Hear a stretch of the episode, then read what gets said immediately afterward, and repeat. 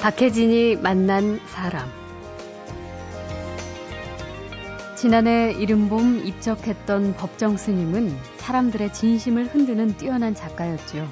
물론 글을 쓰는 솜씨 덕분이 아니라 그 삶과 행위 하나하나가 감동이었기 때문입니다. 스님이 맞는 필에 대한 조금 더 호기심이 강해요. 네. 글을 쓰시는 분이라. 네네. 그런데 어떤 신도분이 이제 만년필 좋아하신 줄 알고, 예, 정말로 세상에서 제일 좋은 만년필을 선물을 하셨나 봐요. 예. 그랬더니 처음에는 좋았는데, 예, 만년필이 두 자루가 되니까, 음, 처음에 가지고 있던 그 만년필에 대한 그 살뜰함이 사라지더래요. 예. 스님 말씀이. 네. 사랑스러운 마음이 두 개가 되니까. 네. 그래서 하나를 그냥 다른 사람한테 줘버리니까, 예, 사라졌던 그 살뜰함이 살아나더랍니다. 예. 사랑스러움이. 네. 아, 이것이 무소유구나. 법정 스님을 비롯해서 종교와 관계없이 모든 사람들의 존경을 받은 큰 스님들, 좀 경박한 표현을 쓴다면 국민 스님이라고 할 수 있는 분들이 많이 있죠. 8년 잠자부라, 그러니까 8년 동안 눕지 않고 앉아서 정진을 했습니다. 예. 물론 잠을 주무시는 것은 앉아서 잤습니다. 잠을 전혀 안 잤다는 얘기가 아니라, 예, 예, 등을 방바닥에 대지 않았다는 거죠. 8년이다. 네, 그건 무려 8년. 그리고 10년 동안 암자의 철조망을 두르고 나오지 않았습니다. 10년 그걸 동구불출이라고 하거든요. 예. 이제 한자로는 8년 잠자부라 10년 동구불출. 이게 저는 사실은 스님만이 하실 수 있는 게 아니라 우리 한국인의 피 속에는 이런 뛰어난 덕목이 있는 것 같아요. 법정 스님에서 성철 스님까지 그 큰 가르침과 심오한 화두를 헤아리기엔 심히 어렵지만 그 참뜻에 근접하려는 노력 자체는 기이한 것이겠죠. 잠시 후에 시작하겠습니다.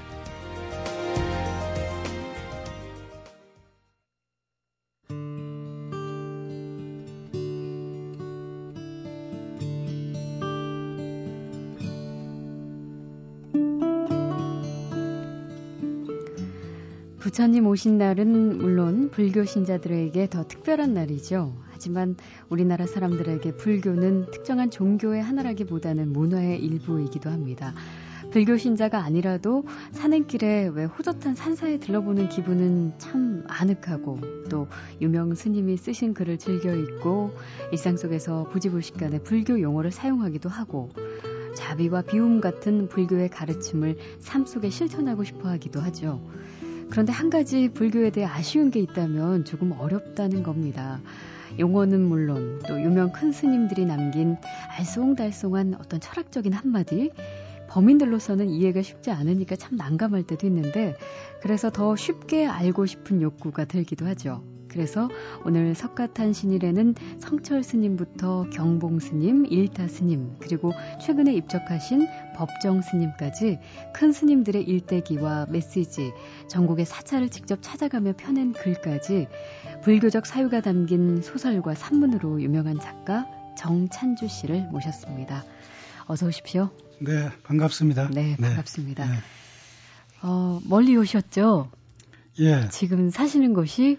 예, 화순이라고요. 예. 예, 거기 천년고찰 쌍봉사라는 곳이 있어요. 네네. 예, 그 옆에 살고 있습니다. 그러면은 전남 화순 산속이네요. 예, 산중입니다. 아, 예. 원래는 고향이 그러면 어떻게 그쪽이신가요? 제 고향은 보성이고요. 예. 예. 근데 어린 시절에 100일 때, 네, 예, 일찍 도예지로 나왔어요. 예. 그래서 실제로 그 농촌 생활은 해보지 않았습니다. 근데 여기 서울에서 오랫동안 살다가 직장 생활 하다가 10년 됐네요. 예. 10년 전에 산속에 집을 지어서 내려갔습니다. 하, 예. 서울에서는 그러면 어떤 일을 하셨어요? 예, 고등학교에서 국어 교사도, 예, 좀 하고요. 네네. 그리고 대부분은 그 월간지 샘터가 있습니다. 예. 예, 그 샘터사 편집부에서 일을 했습니다. 잡지사에서. 예, 예. 아, 그러면은 10년 전 귀농을 하신 건가요? 어떻게? 사람들이 약간 오해를 하는데요. 예. 귀농인으로 보기도 하고 또 무슨 그 생명, 그런 그 운동. 근데 그건 아니고요. 예.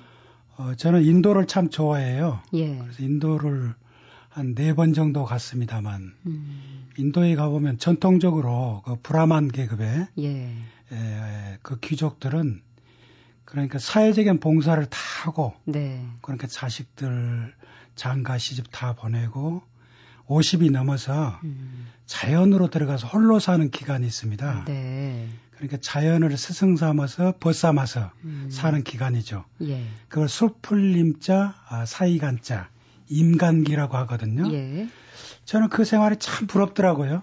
그래서 저도 언젠가 기회가 된다면 내 인생 마지막을 임간기로 보내고 싶다. 그래서 이제 제가 49살 때 결론을 그렇게 내렸습니다. 산중에서 살자. 그래서 지금 그렇게 지내신 지가 10년 되신 거군요. 10년 됐습니다.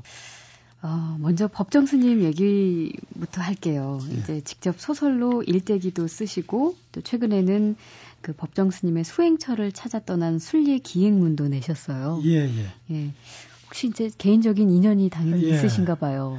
제가 스님을 처음 뵌 게 1984년도였습니다. 물론 그 전에 이제 스님의 이제 수필집 무소유를 읽었습니다만 직접 뵌 게 1984년도에 뵙고 그리고 쭉 한 7년간 그렇게 스님의 어떤 심부름을 하다가 1992년도에 이제 스님한테 정식으로 법명을 받고 제자가 됐죠.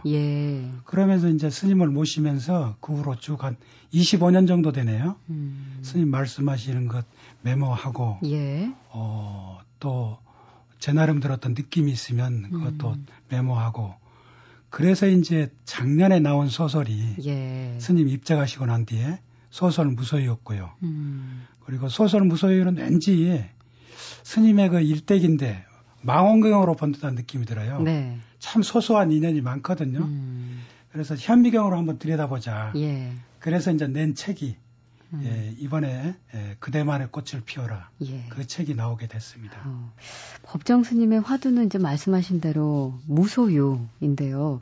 그냥 이게 단순히 무력을 버려라, 욕심부리지 마라, 가지려 하지 말고 비워라 이런 정도로 받아들이기에는 너무 단편적인 것 같아서 혹시 왠지 더 깊은 뜻이 그 안에 숨겨져 있지 않을까.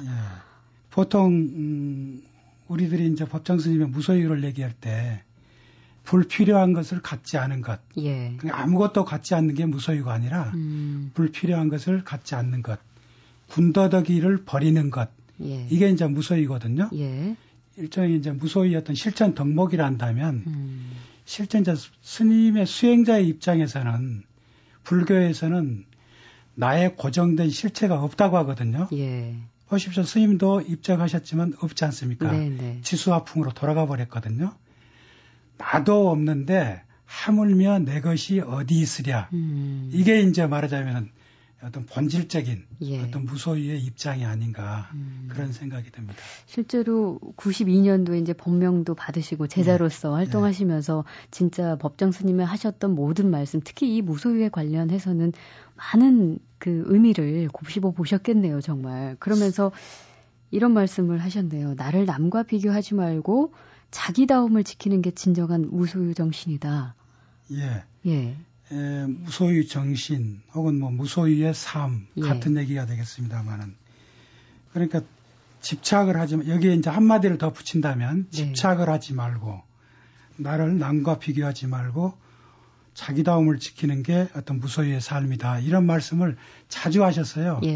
비교를 해서 페랭이 꽃이 장미를 닮으려고 해서는 안 된다. 페랭이 꽃은 페랭이 꽃일 뿐이고 장미는 장미다.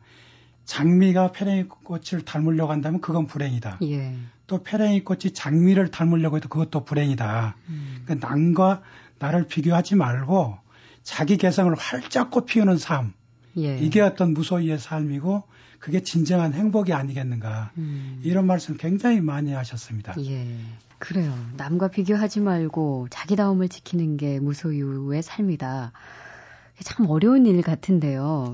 이제 일단 정찬주 작가님도 법정 스님의 이 가르침대로 사시려고 노력을 많이 하시잖아요. 이게 이제 저희 같은 사람이 볼 때는 역설적이게도 네. 아 그러면은 또 스님의 가르침을 거스르게 되는 것이 아닌가 또 이런 생각도 들기도 네. 하고 예. 네. 참 묘한 기분이 드는데요. 그렇죠. 예, 진짜 스님께서는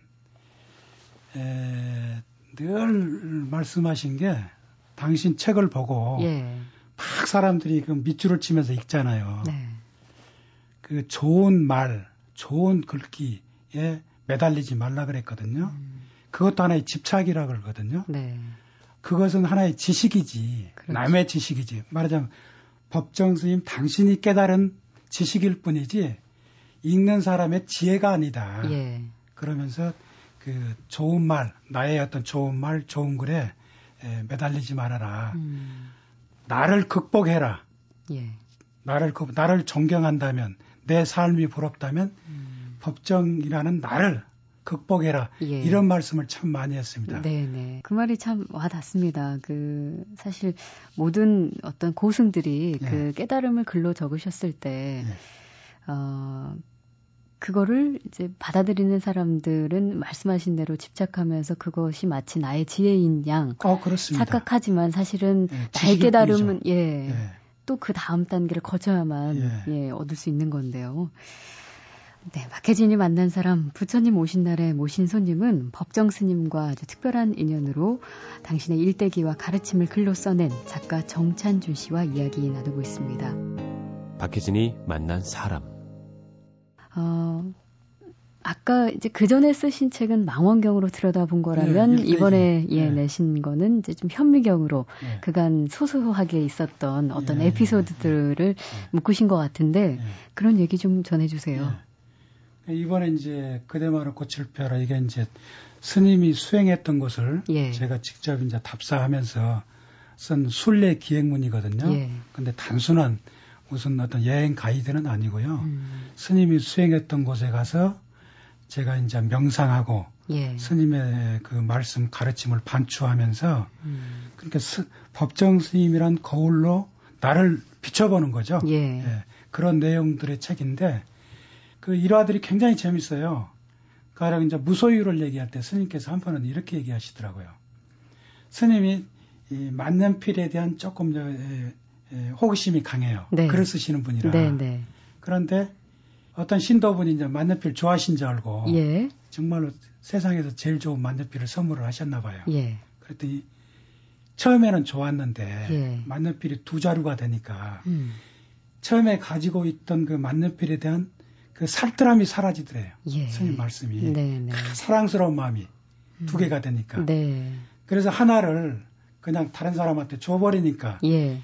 사라졌던 그 살뜰함이 살아나더랍니다. 예. 사랑스러움이. 네. 아, 이것이 무소유구나. 그런 느낌을 받았다는 얘기도 들었고요. 직접. 예. 예. 또 한 번은 이제 스님의 처방이 아마 우리나라에서 제일 적을 거예요. 2평이거든요. 브리람에 가면 이제 수류 화계실인데 말하자면 물이 흐르고 꽃이 피는 방이다. 네. 그래서 이제 수류화계실이라고 하는데 아무것도 장식이 없어요. 예. 그래서 제가 인사동에 가서 토기를 하나 사가지고 예. 신라 토기를 사가지고 뭐 아주 소담하게 생겨서 그 처방에 어울릴 것 같아가지고 제가 큰맘 먹고 사가지고 불이람을 내려갔어요. 예. 근데 스님이 떨떠름하게 무덤덤하게 받으시더라고요. 예. 아니 이게 무덤에 있어야 될 게 왜 예. 밖으로 나와 있느냐. 아.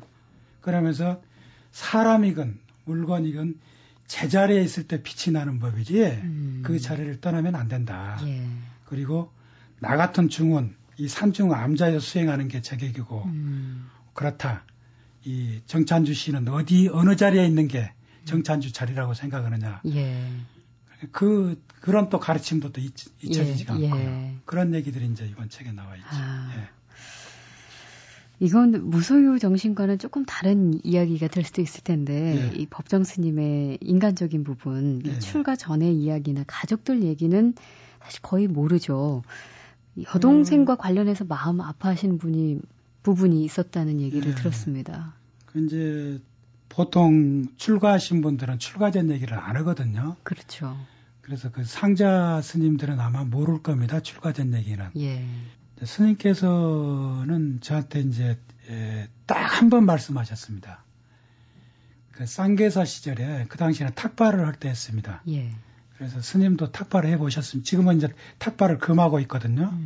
탁발을 해보셨습니까? 그랬더니 내가 쌍계사 시절에 쌍계사 탑전에 살 때 한번 탁발을 나갔는데 어느 집을 갔는데 여동생 또래 아이가 예. 뭐 나물 같은 것을 다듬고 있더라. 네. 그래서 너무 부끄러워서 그냥 도망쳐서 예. 나왔다 이런 얘기를 해요. 네. 그래서 그때 제가 여동생의 존재를 처음 알았습니다. 그러니까 그 배다른 동생이죠. 예. 예. 그 6.25 때. 네, 네. 예. 예. 그래서 스님께서는 그 출가하시기 전에 6.25의 어떤 그런 폭력성, 야만성 이런 것을 또 그 여동생을 통해서도 예, 예. 이렇게 예민할 때 했잖아요. 예. 하여튼 그런 고뇌와 번뇌가 컸을 것 같아요. 그래서 또 여동생을 또 살뜰하게 이렇게 보살피지 못한 예. 이런 어떤 부채의식 같은 것도 있었을 거고요. 예. 그래서 나중에 그런 부채의식 때문이었는지는 모르지만 여성단체나 어머니들의 모임에서 강연을 해달라, 글을 써달라 하면 예. 스님이 한 번도 거절을 안 했습니다. 아, 그래요. 예. 예. 또 서편제 그 오누이가 나오잖아요. 예. 너무 우시더라고, 스님이. 그 영화를 보시고요. 예. 영화 처음 시작할 때부터 끝까지 예. 손수건을 꺼내가지고. 그래서 제가 또 스님 기분을 좀 이렇게 바꿔드리려고 영화 보고 나와서 예. 아니 스님 뭘 그렇게 우세요? 그랬더니 예. 퉁명스럽게 아니 뭘 그런 걸 묻나? 그러시더라고요. 아마 이제 그런 그 오누이가 나오잖아요. 영화 예. 속에 네. 주인공 그 판소리하는 예. 그런 이제 그것을 보고 아마 그런 어떤 좀 회상에 잠겨서 좀 그런 감상적인 그런 감상에 젖지 않았나 그런 좀 생각이 들고요. 예. 예. 영화도 좋아하셨어요? 스님 영화 좋아하셨어요. 그래요. 굉장히 호기심이 많고 탐구심이 많거든요. 예, 예. 한 번은 이제 그 빠삐용은 저 이제 그 의자 만든 얘기는 예, 사람들이 너무 많이 알 거고요. 예. 아 그래도 얘기해 주세요. 모르시는 분들 예, 계실지 모르니까. 예, 예. 빠삐용 영화를 보시고 예, 보시고 이제 나오셔 가지고 브리람으로 내려가시더니 예. 굴참나무가 그 브리람 주변에 많습니다. 참나무. 네. 그 의자를 하나 만드셨더라고요. 오. 그러면서 이제 스님 의자를 좀 멋지게 만들었습니다. 그러니까 이게 빠삐용 의자야 그러시더라고요. 예, 빠삐용 의자가 뭐예요? 예, 빠삐용이 그 절에고도에 갇혀가지고 꿈엔가 간수한테 항의를 합니다. 네. 나는 죄가 없다고 생각하는데 도대체 내 죄가 뭐예요? 내가 왜 이런 데 갇혀야 되는 거요? 하고 항의를 하니까 너는 인생을 낭비했어. 예. 인생을 낭비한 죄야. 그렇게 얘기하는 그 대사가 나오거든요. 예. 그래서 스님이 이제 거기에 착안해 가지고 네. 말하자면 저 의자에 앉아서 내가 인생을 낭비하고 있는지 낭비하고 있지 않은지 스스로 이렇게 자문하는 의자다. 아. 그런 의미에서 빠삐용 의자라고 지금도 브리람에 가면 있습니다. 있어요. 예. 예. 그래가지고 빠삐용 의자란 말을 제가 아마 처음으로 꺼냈을 겁니다. 네, 네. 산자분들도 몰랐거든요. 예. 지금 가니까는 의자 제목 이름을 딱 붙여놨더라고요. 재치가 있으셨나요? 예. 네. 그 또 장학금을 많이 주셨잖아요, 학생들에게. 근데 그 주실 예. 때도 고학생을 직접 불러서 준 적은 없었다고요. 예. 무소유가 많이 베스트셀러가 돼가지고 나가게 된 게 인쇄가 많이 들어왔어요. 예. 그래서 세간에서 오해가 있었습니다. 스님이 무소유를 말씀하시면서 그 많은 인쇄를 어디다 이렇게 쓰시나. 네네. 세상 사람들 말하기 좋아하잖아요. 예. 근데 사실은 그 인쇄 대부분이 고학생들한테 갔습니다. 예. 근데 그때는 아무도 몰랐어요. 그리고 고학생들한테 스님께서 그 장학금이랄까? 예. 학비를 이렇게 대줄 때도 고학생을 불러서 주신 적이 한 번도 없습니다. 어느 장소에 누구를 만나서 가져가거라. 예. 그리고 계좌번호를 알아가지고 이렇게 붙여주고. 왜냐면은, 고학생이 어떤 자존심에 상처를 입을까 봐서. 네네. 또 대학생이나 이 사춘기 학생들 부끄러워하잖아요. 예. 또, 스님이라는 특수한 신분이기 때문에 스님한테 또 받는다는 게 종교가 다른 사람도 있었어요. 예. 천주교. 그래요. 를 교회를 나가는 이런 학생들도 있었고 예. 그런 사람이 지금 교수가 된 분도 있습니다. 네. 지금도 그분은 종교를 안 바꿨어요. 예. 스님이 미안해하니까 종교 바꾸지 말아라. 부처님의 자비나 하느님의 사랑이나 단 한 울타리 아니다. 예. 그래서 그분은 지금도 천주교를 믿고 있습니다. 대학 교수분입니다. 예. 그래서 그런데 이게 이제 언제 밝혀졌냐면 예. 그때 금융실명제가 이제 전격적으로 시행이 됐을 때거든요. 예. 모든 말하자면은 그 수입은 신고를 하게끔 돼 있죠. 그렇죠. 법정 수준이면 또 고소득자고. 예. 그래서 알아보니까 지인을 통해서 알아보니까 그 세금을 이제 공제 감면을 받는 방법은 예. 장학금을 줬던 학생들한테 영수증을 받아오면 된다. 네. 스님께서 그러는 거예요. 난감해 하시네. 내가 어떻게 이렇게 줘놓고 그러게요. 영수증을 받느냐. 그러네요, 좀. 제가 그때 그 얘기를 들었어요. 그래서 금융실명제가 법정 스님한테는 그 법정 스님이 말하자면은 그런 남모르게 그 보시하는 그 어떤 그 덕행이랄까 예. 이게 밝혀지게 된 계기가 됐죠. 네. 예.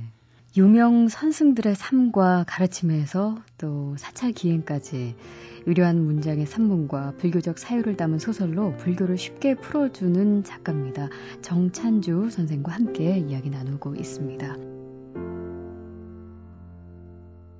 박혜진이 만난 사람. 참 사실 불교계를 뛰어넘어서 이제 전 국민적인 지명도를 가진 큰 스님들 뉴스나 방송에서 수도 없이 얘기를 들어도 그분들이 하시는 이야기 이렇게 일반인들은 잘 깨달음이 오기가 쉽지가 않은데요. 네. 제가 이제 그중 대표로 몇 가지 네. 이제 우문이 될 수도 있겠습니다만 뭐 산은 산이요 물은 물이다라고 말씀하신 성철 스님은 무엇이 어떻게 왜 그렇게 우리가 존경하고 예, 그런 스님인지. 예. 그렇죠. 예. 법정 스님이나 성철 스님 정도면 국민 스님이라고 한 말이죠. 그렇죠. 그렇죠? 예. 성철 스님은 그 어떤 스님의 어떤 성품을 놓고 볼 때 두 가지로 이제 그 예. 뛰어난 점을 요약을 할 수 있는데요. 네네. 그 진리에 대한 끝없는 어떤 갈증, 예. 탐구심이 대단한 스님입니다. 진리에 대한. 예. 불교가 내가 출가했더라도 진리에 벗어난다면 불교의 가르침이 나는 승복을 벗어버리겠다 네. 할 정도로 그 진리에 대한 갈증이 대단했던 분이거든요. 그리고 결국은 깨달음을 얻었고요. 예. 진리가 무엇인지 체득을 했고 또 하나는 우리 한국인이 어떤 그 보여줄 수 있는 어떤 덕목이랄까요? 어떤 정신적인 어떤 그 한계를 어떤 넘어서는 예. 그런 어떤 그 끈기를 보여준 스님 같아요. 8년 장자부라. 그러니까 8년 동안 눕지 않고 앉아서 정진을 했습니다. 예. 물론 잠을 주무시는 것은 앉아서 잤습니다. 잠을 전혀 안 잤다는 얘기가 아니라 예, 예. 등을 방바닥에 대지 않았다는 거죠. 8년이다. 예, 그건 무려 8년. 그리고 10년 동안 암자의 철조망을 두르고 나오지 않았습니다. 10년 그걸 동구불출이라고 하거든요. 예. 이제 한자로는. 8년 장자부라 10년 동구불출. 이게 저는 사실은 스님만이 하실 수 있는 게 아니라 우리 한국인의 피 속에는 이런 뛰어난 덕목이 있는 것 같아요. 이런 인내심. 예. 인간의 어떤 그 정신의 어떤 극점에까지 다가서는 그 남극 탐험하고 예, 에베레스트 예. 오르는 그런 정신 같은 것. 쓸 줄 아는 느끼거든요. 예. 그래서 제가 성철 스님 소설 그 사는 삶 물은 물 쓸 때 저는 단순히 뭐 불교 소설을 쓰기보다는 우리 한국인의 어떤 위대한 점이 뭔가 네. 뛰어난 점이 뭔가 저는 그걸 쓰고 싶었거든요. 다만 거기에 고승이 등장했을 뿐이죠. 예, 예. 그걸 쓰면서 보니까 그 두 가지가 보이더라고요. 그 점이 저는 성철 스님이 뛰어난 점이라고 생각해요. 산은 산이요, 물은 물이다. 이건 그 깊은 뜻은 어디에 있을까요? 사실은 깊지는 않습니다. 아, 그렇습니까? 우리는 어떤 선입관, 예. 통념 또는 관념이란 안경을 쓰고 보잖아요. 네네. 그러니까 왜곡이 되고 굴절이 되는 겁니다. 근데 그 색안경을 벗자는 얘기입니다. 예. 그 색안경만 벗으면 실상이 그대로 보인다 이거죠. 예. 사실은 이 깨달은 고승들은 정답을 보고 사는 사람들이거든요. 정답. 눈을 뜨면 정답이 보이는 거거든요. 그분들은 진리가 보이거든요. 실상이 보이거든요. 근데 우리 같은 중생들은 정답을 보는 게 아니라 오답을 보고 사는 거거든요. 예. 이게 말하자면은 저 불행의 단초가 된다 이거죠. 예. 예. 산은 산이요 물은 물이다 이 말은 있는 그대로 보자. 예. 그걸 왜곡시켜 보지 말자. 이런 어떤 관점에서 예. 말씀하신 것 같고 예. 그런 의미에서 사실은 이 말이 성철 스님이 처음 말씀하신 건 아니에요. 그래요? 옛 고승들이 쭉 해왔던 얘기거든요. 예, 그런데 예. 다시 성철 스님 버전으로 예. 다시 한번 말씀하신 거죠. 예. 전국에 이제 작은 사찰을 직접 찾아다니시면서 소개해 주신 작품도 있는데 일반인들은 뭐 이름 모를 그런 작은 사찰, 하지만 오래된 어떤 기품이 있는 그런 사찰을 우연히 가게 되면 기분이 좋아요. 불교 신자가 아니더라도 뭐 요즘은 비싼 대리석으로 뭐 지은 사찰도 있고 혹은 유명하지만 너무 큰 사찰과는 분명히 다른 그런 느낌들. 한 10년 이상 이렇게 다니셨으니까 아실 텐데. 대리석으로 지은 사찰은 제가 보지는 못했습니다. 보지는 못했고요. 예. 사실은 좀 큰 사찰이 있습니다. 예. 불사를 많이 해가지고. 네.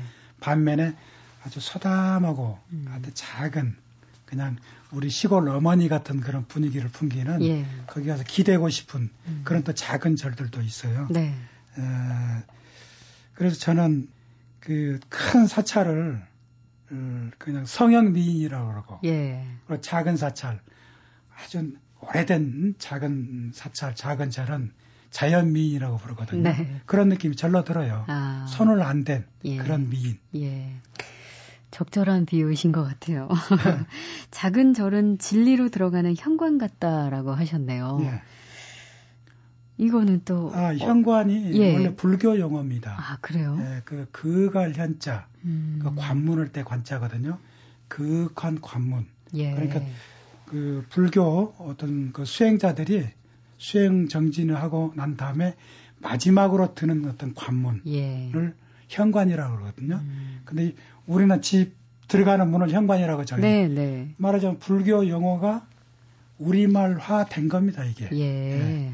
이게 사실은 우리는 모르지만, 우리 말 속에 들어와 있는 불교 용어들이 꽤 굉장히, 됩니다. 예. 뭐, 예컨대, 예. 절반이란 말 있죠, 절반. 예. 절반이란 말이 사실은 불교 용어예요. 아. 신라 서라벌에는, 신라 시대 때, 예. 불교 국가 아니었습니까? 서라벌에는 민가가 반, 절이 반 그랬습니다. 네. 거기서 절반이란 말이 나왔습니다. 아, 예. 그렇군요. 예. 찾아보면 또 여러 개가 있겠네요. 예, 또 뭐 미러란 말도요. 예. 미러란 말이 뭐 남녀간에 이렇게 속삭이는 말이 미러죠. 예. 근데 사실은 원래 불교에서 스승이 제자한테 은밀하게 법을 전하는 말, 은밀하게. 그게 미러라고. 예. 2판, 4판도 그런. 2판, 4판도 말. 예. 그러니까 스님들을 두 부류로 나누거든요. 예. 2판승과 4판승. 네. 그러니까 2판승은 참선에서 이렇게 공부를 하는 스님. 4판승은 불사를 하고 또 절을 관리하는 행정승. 예. 그러니까 2판, 4판 붙여지면 말하자면 모든 스님을 일컫잖아요. 그런데 여기에 이제 의미 변전이 돼가지고. 예, 의미는 좀 달라졌죠. 좀 이제 다르게 쓰이죠. 예. 돌아가시다란 말도 돌아가시다. 이것도 사실 윤회하다의 우리말입니다. 윤회하다. 죽음이 끝이 아니라 금생에서 내생으로 돌아간다. 예. 이 얘기입니다. 예. 예. 작은 절들, 그렇게 소담하지만 어머니 같은 예. 그런 느낌의 절들 몇 곳만 사실, 물론 이건 뭐 기행선은 예. 아니지만 소개 좀 해주신다면요. 사실은 작은 절들이 묘하게 유홍준 씨도 그 문화유산 답사 1번지가 강진이라고 그랬는데 예. 남도 쪽에 많아요. 이게 사실은 그 이유가 뭔지는 모르겠습니다. 아직도 어떤 농경사회, 예. 산업사회로 가지 않고 농경사회의 어떤 분위기가 남아있기 때문에 남도에 많은 것 같은데, 뭐 강진의 무이사라든가, 예. 또 화순의 유마사라든가, 예. 또 제가 살고 있는 그 산중의 쌍봉사라든가, 또 아마 여러분들이 잘 아실 겁니다. 운주사라든가 예. 이런 절들이 비교적 작은 규모거든요. 그렇지만 어떤 그 역사가 있고 사연이 있고 또 우리들이 운주사를 가더라도 그래요. 글자 그대로 운주사를 찾는 자신이 야 인생에 있어서 내라는 게 구름 한 조각과 같구나. 예. 어떤 이런 느낌을 주거든요. 그 작은 절들이 남도에 많은데 남도에 어느 사찰을 가든지 그런 어머니 같은 그런 어떤 느낌을 받을 수 있을 것 같아요. 예. 사실 이제 불교 신자가 아니신 분들 경우에는 이제 오늘 휴일이라서 예. 좀 어디 나들이라도 가실 텐데 이런 곳에 가서 좀 마음의 평화도 얻고 좀 깨달음도 얻는 그런 시간이 됐으면 좋겠네요. 그렇죠? 예. 그러니까 멀리 갈 것 없이요. 예. 뭐 교통체증을 일으키면서 멀리 가실 것 없이 예. 가까운 곳 네. 예, 그리고 작은 절 가서 예, 마음의 어떤 어둠을 밝히는 등을 하나 켠다면 예. 예, 이번에 어떤 초파일의 의미가 예. 남다르지 않을까 그런 생각이 듭니다. 네.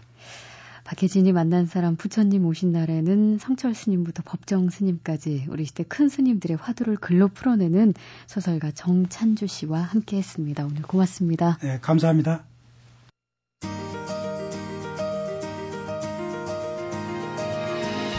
박혜진이 만난 사람 오늘 순서는 여기서 모두 마치겠습니다. 저는 내일 다시 뵙겠습니다.